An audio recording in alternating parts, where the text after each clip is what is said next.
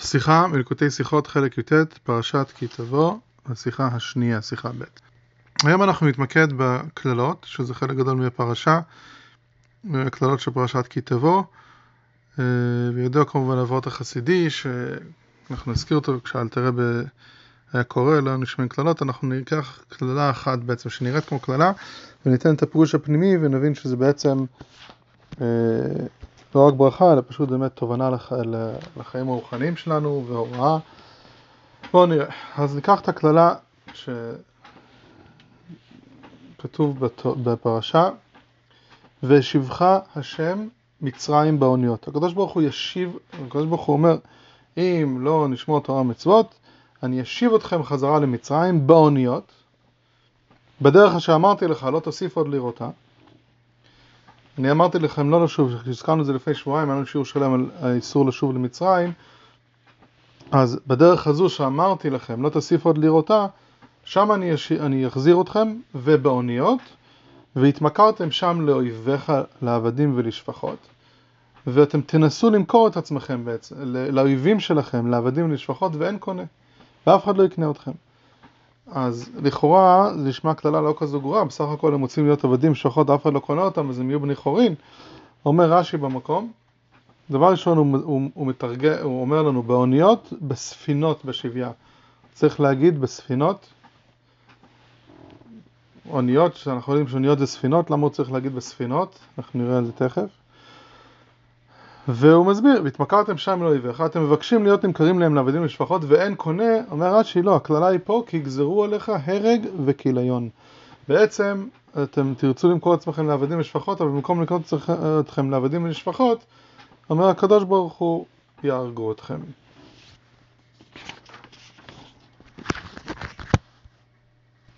ואם מנתחים את הפסוק, אז בעצם רואים ש... אה, אומר הרב בשיחה, שכל הפרטים שכתובים בפסוק זה לא סתם גדול, קללה גדולה אחת, שהיא מזהירה ואומרת להם, יהודים יחזירו אתכם למצרים, אלא כל אחד מהם מוסיף תוכחה נוספת, שכבה נוספת של אזהרת פורענות, ואז בואו נראה את הפסוק, איך שיש בו כמה פרטים. פרט אחד זה שיהיה בדרך שאתם הגעתם ממנה, שזה אומר, אני מחזיר אתכם למדבר. המדבר היה מאוד מפחיד, יש פסוק בפרשת דברים, המוליכך במדבר הגדול והנורא, הנחש, שרף ועקרב, וצמאון אשר אין שמיים, המוציא לכם מים מצור החלמיש. יש רק, רק על ידי ניסים הצלחתם בעצם, עכשיו עברו 40 שנה במדבר, 40 שנה במדבר, והם יודעים שרק על ידי ניסים הם הצליחו לשרוד פה. בא הקדוש ברוך הוא אומר להם, אני הולך להחזיר אתכם למדבר הזה, למדבר היום שהייתם צריכים כל היום ניסים, למדבר המסוכן הזה, אתם הולכים. נכון שהיה לכם ניסים, ובאמת היה להם ענני כבוד, אה, שבעה ענני כבוד, ארבע לארבע רוחות השמיים, אחד מלמעלה, אחד מלמטה, ועוד אחד שהיה מהלך לפניהם, שלושה ימים לפני שהם הולכים למהלך שלושה ימים, והיה הורג באמת כל הנחשים והקרבים והשרפים והסלעים, וגם היה מיישר את כל הערים והבקעות וה, אה, שהיו שם. ובקיצור, הם, הם, הם, הגיעו, הם הגיעו באמת ממקום שהם ידעו שאם לא ניסים, המצב שלהם יהיה לא, לא בדיוק טוב. אז דבר אחד, אמרו להם על המדבר, למה צריכים לאיים אליהם דווקא שהוא יחזיר אותם ממדבר?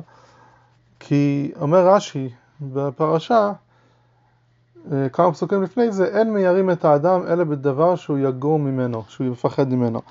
לוקחים משהו, כשרוצים לאיים על בן אדם, אומרים לו אל תעשה את זה כי אם תעשה את זה יהיה כך וכך, אז זה משהו שהוא באמת מפחד ממנו, אי אפשר להפחיד בן אדם ממשהו שהוא לא אכפת לו ממנו. והקדוש ברוך הוא יודע שהם עכשיו עברו טראומה בעצם של המדבר, אז הוא אה, אמר להם את הדבר הזה. אוקיי, ו, ובעצם, ואז גם כן יש את הסיפור הזה של אוניות, כי ידוע שבאותם זמנים העבדים סבלו הרבה יותר באוניות, היו מענים אותם תוך כדי הנסיעה באוניות, אז היה איזה שני אלמנטים שיחזירו אותם גם באוניות וגם דרך המדבר בעצם. וככה הוא הוסיף את זה, ואז יהרגו אותם בסוף. אז כל, כל, כל מילה בפסוק בעצם מוסיפה, מוסיפה שלב.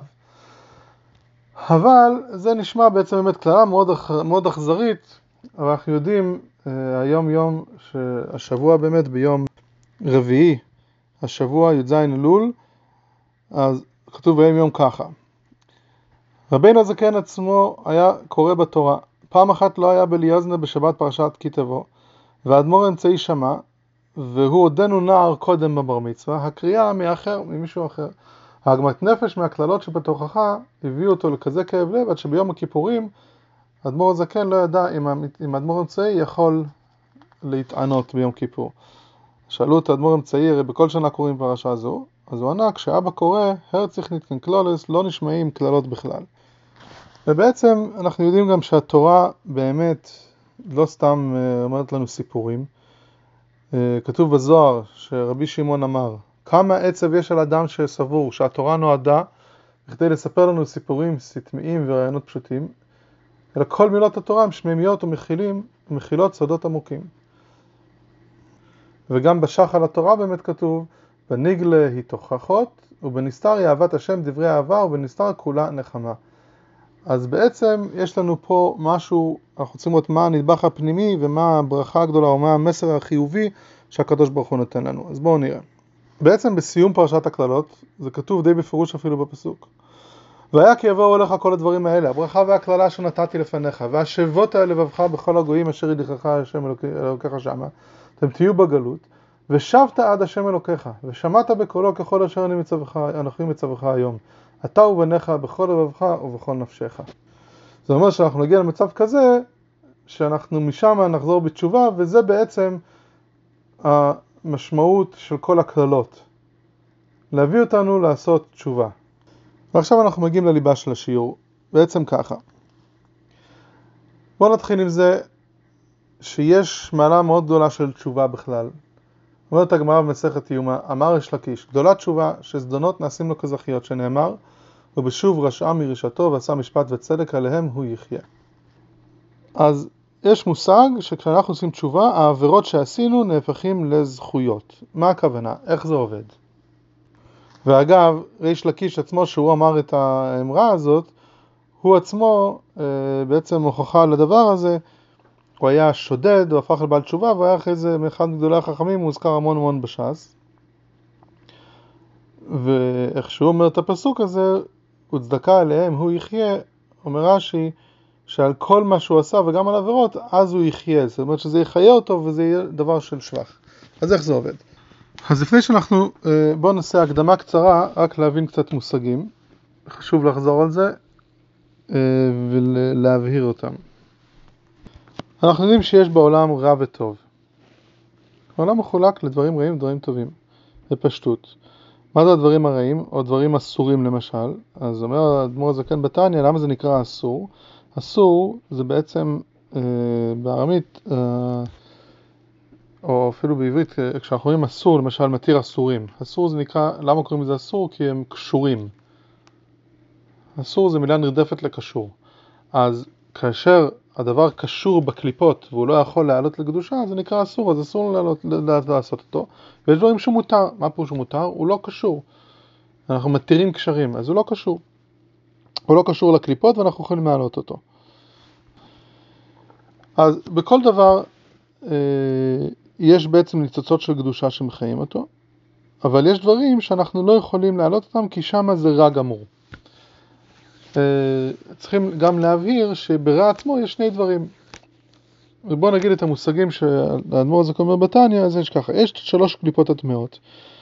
ושלוש הקליפות הטמעות זה דבר, והוא קורא לזה שזה אסור לגמרי, זאת אומרת שאנחנו, אין לנו שום אפשרות להעלות אותם לקדושה ולכן אסור לנו, אסור לנו לאכול חזיר, אסור לנו לאכול, אה, הדוגמה שהאדמו"ר הזה מביא בתניא, על אה, פירות עורלה, כי הסיבה שמביאים את זה בתניא על עורלה, כי בעץ עצמו, כל עץ שנותנים בארץ ישראל, אז יש, אה, יש לו את כל השלבים של, ה, של האפשרויות.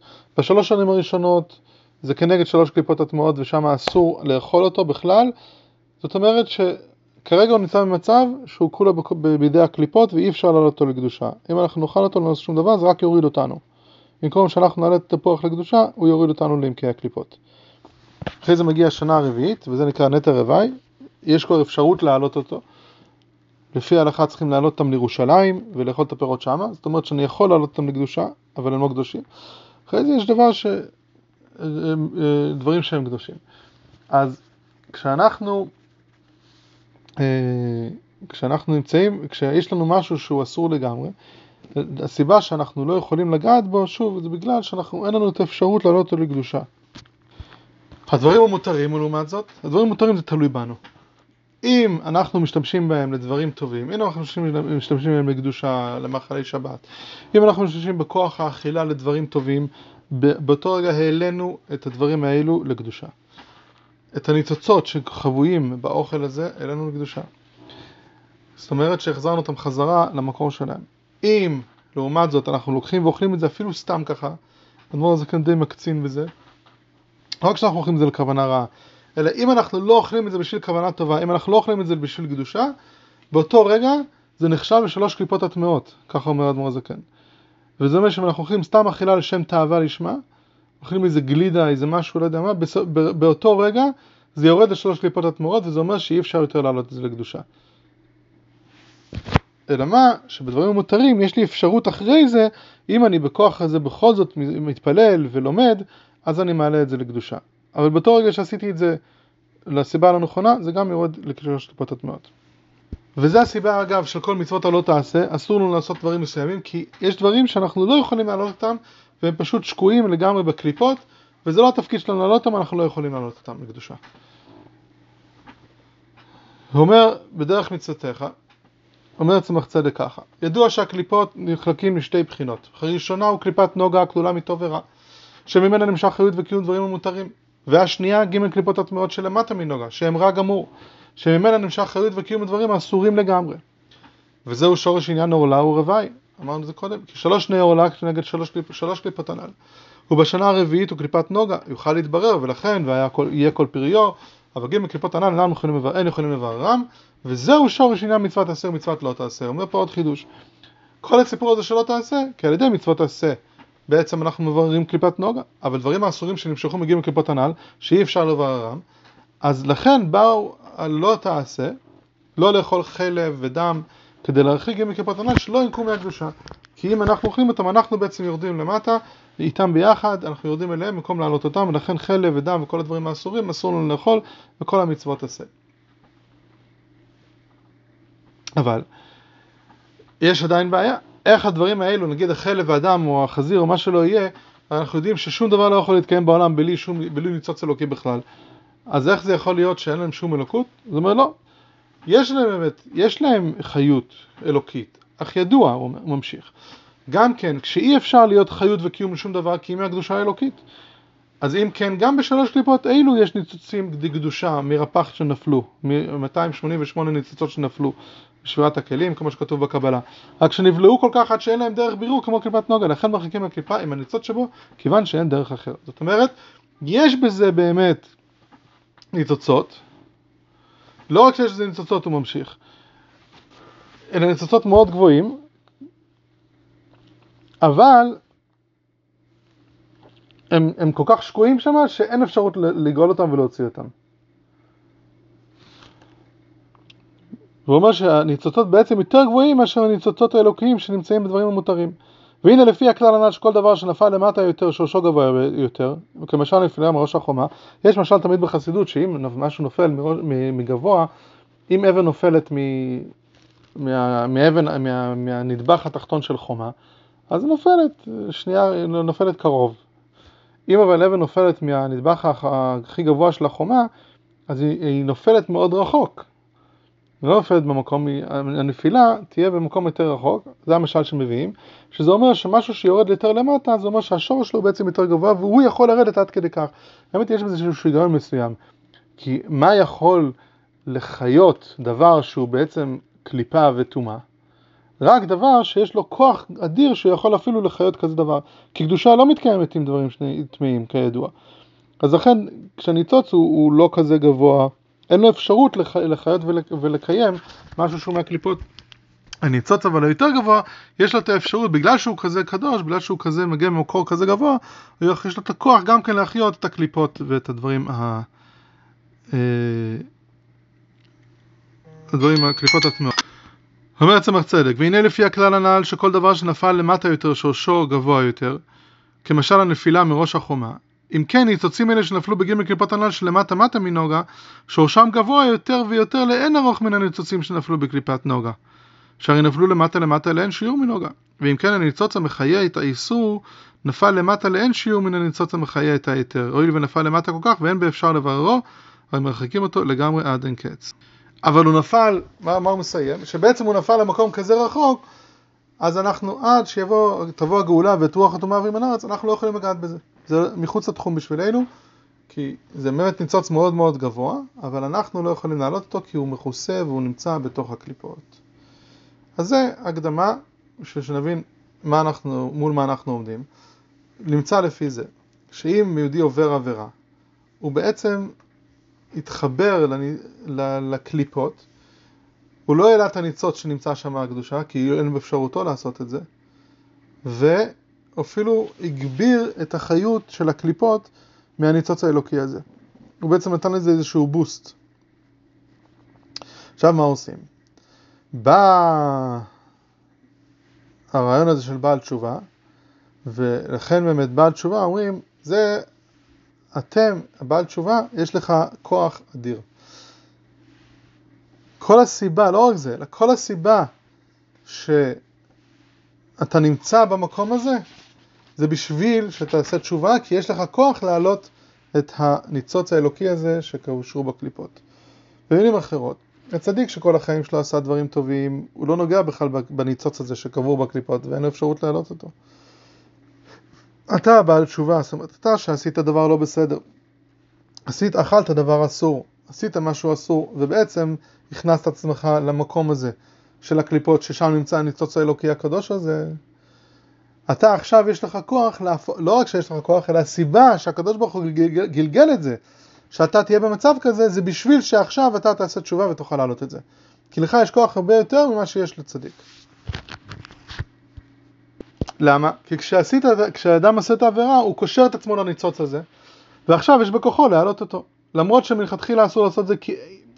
שוב, למרות שבעצם אי אפשר להעלות את זה, לכן אסור ל, ל, לאכול את זה או, או, או לעשות מה שצריך, לעשות משהו עם הדבר הזה, לעשות כל האיסורים שאסור לנו לעשות, כי אנחנו בעצם יורדים לשם, אבל זה נותן לנו פוטנציאל, אם אחרי זה אנחנו עושים תשובה, אז אנחנו יכולים כביכול לחזור אחורה בזמן ולשנות את המציאות הזו, ואנחנו מעלים את זה לקדושה.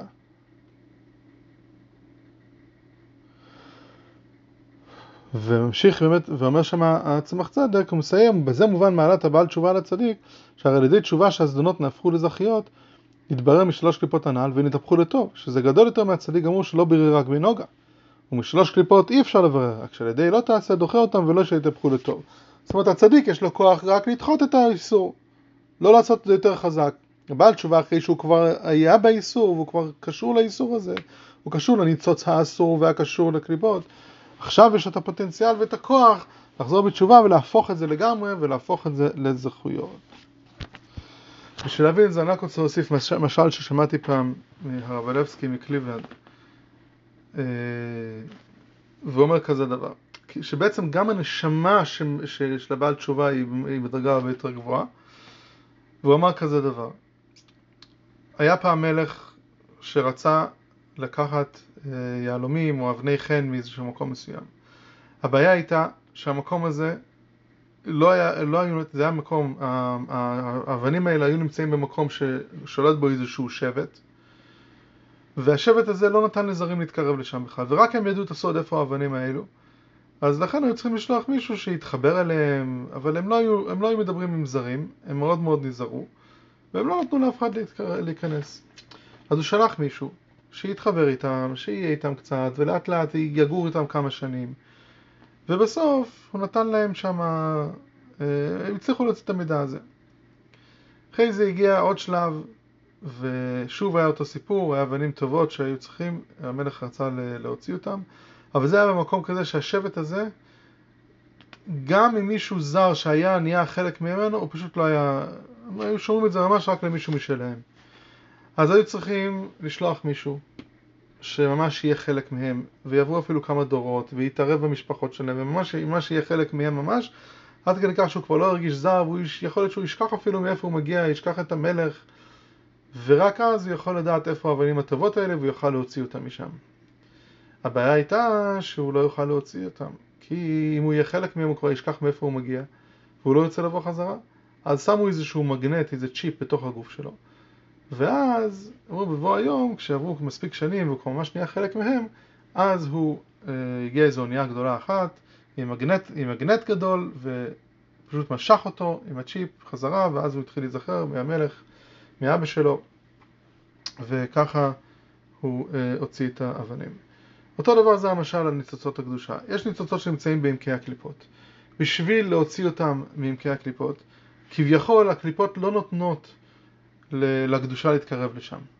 ובאמת מהקדושה, גם, גם מצד הקדושה אסור להתקרב לשם. אז, וברגע שמישהו עושה איסור הוא כבר נהיה חלק משלהם, הוא לא יכול להוציא את זה. הקדוש ברוך הוא סיבב את הדברים האלו והוא היה צריך לשלוח נשמות למקומות שנמצאים בין הגויים ונמצאים עם דברים אסורים, ממש יהיו חלק מהם, וככה אפשר להוציא את הניצוצות הקליפה שנמצאות בעמקי הקליפות. ניצוצות הקדושה, סליחה, שנמצאות בעמקי הקליפות. בשביל לעשות את זה, אנחנו חוזרים למשל, המלך היה צריך לשלוח אנשים שהוא יכל לסמוך עליהם שברגע שיחזירו אותם אחרי כמה דורות, אחרי זמן שהם ישכחו מהמלך, בכל זאת יהיה אפשר להחזיר אותם, שיזכרו מי הם. ולכן הוא לקח דווקא את העילית שבעילית, הוא שלח את הילדים שלו ואימן אותם, ואת היחידה הכי מובחרת למשימה כזו מסוכנת שלחו. אותו דבר שמגיע לנשמות. הנשמות ששולחים למשימות כאלו, דהיינו, להיות במקומות אסורים ולחיות חיים אסורים, בסופו של דבר זה דווקא נשמות מאוד גבוהות. כדי שבסוף הם יוכלו לחזור בתשובה, כי להם יש את הכוח שהם בסוף יוכלו לחזור בתשובה, ובאמת להעלות את הניצוצות הקדושה שנמצאים בעמקי הקליפות. וכאן מגיע הפסוק שלנו, בעצם אומר את כל הסיפור הזה. אומר הרבי, זוהי אם כן המשמעות העמוקה יותר של הפסוק וישבך השם מצרים. המטרה של התוכחה כולה תמונה בפסוק האחרון שלה. וישבך השם, זה הפסוק האחרון של התוכחה. וישבך השם, דהיינו, שכל המטרה של הקללות, או במילים אחרות, המטרה שהקדוש ברוך הוא שולח אותנו לגלות, לכל המקומות האלו, ואנחנו נמצאים בין הגויים, ואנחנו לא מתנהגים לפעמים אולי כמו יהודים, כמו שצריך. המטרה של זה היא לאפשר לנו להשיג את, ה, את, ה, את התכונות העצומות של, של התשובה. והתכונות האלו של התשובה נרמזות בהמשך הפסוק. והתמכרתם שם לאויביך לעבדים ולשפחות. מה זה שם? זה המקום של הרוע והקליפות. אלוקות וקדושה זה כאן, ומה שמחוץ לאמת האלוקית זה שם, לכן גם קוראים לזה סיטרא אחרא, שזה הצד האחר, זה לא קדושה. אז והתמכרתם שם לאויביך, זאת אומרת שאתם תפעלו שם בשטח האויב ולהפוך אותו לקדושה, ומה, ולא סתם, אלא ושבחה השם מצרים באותה דרך שהלכת. זאת אומרת, הקדוש ברוך הוא זה גם כן רמז, שזה ש... וישבך השם, הקדוש ברוך הוא שלח אותנו למצבים האלה במקומות האלה. הקדוש ברוך הוא שלח אותנו לבתים ולמקומות שאנחנו לא נגדל כמו, כמו שצריך לפעמים.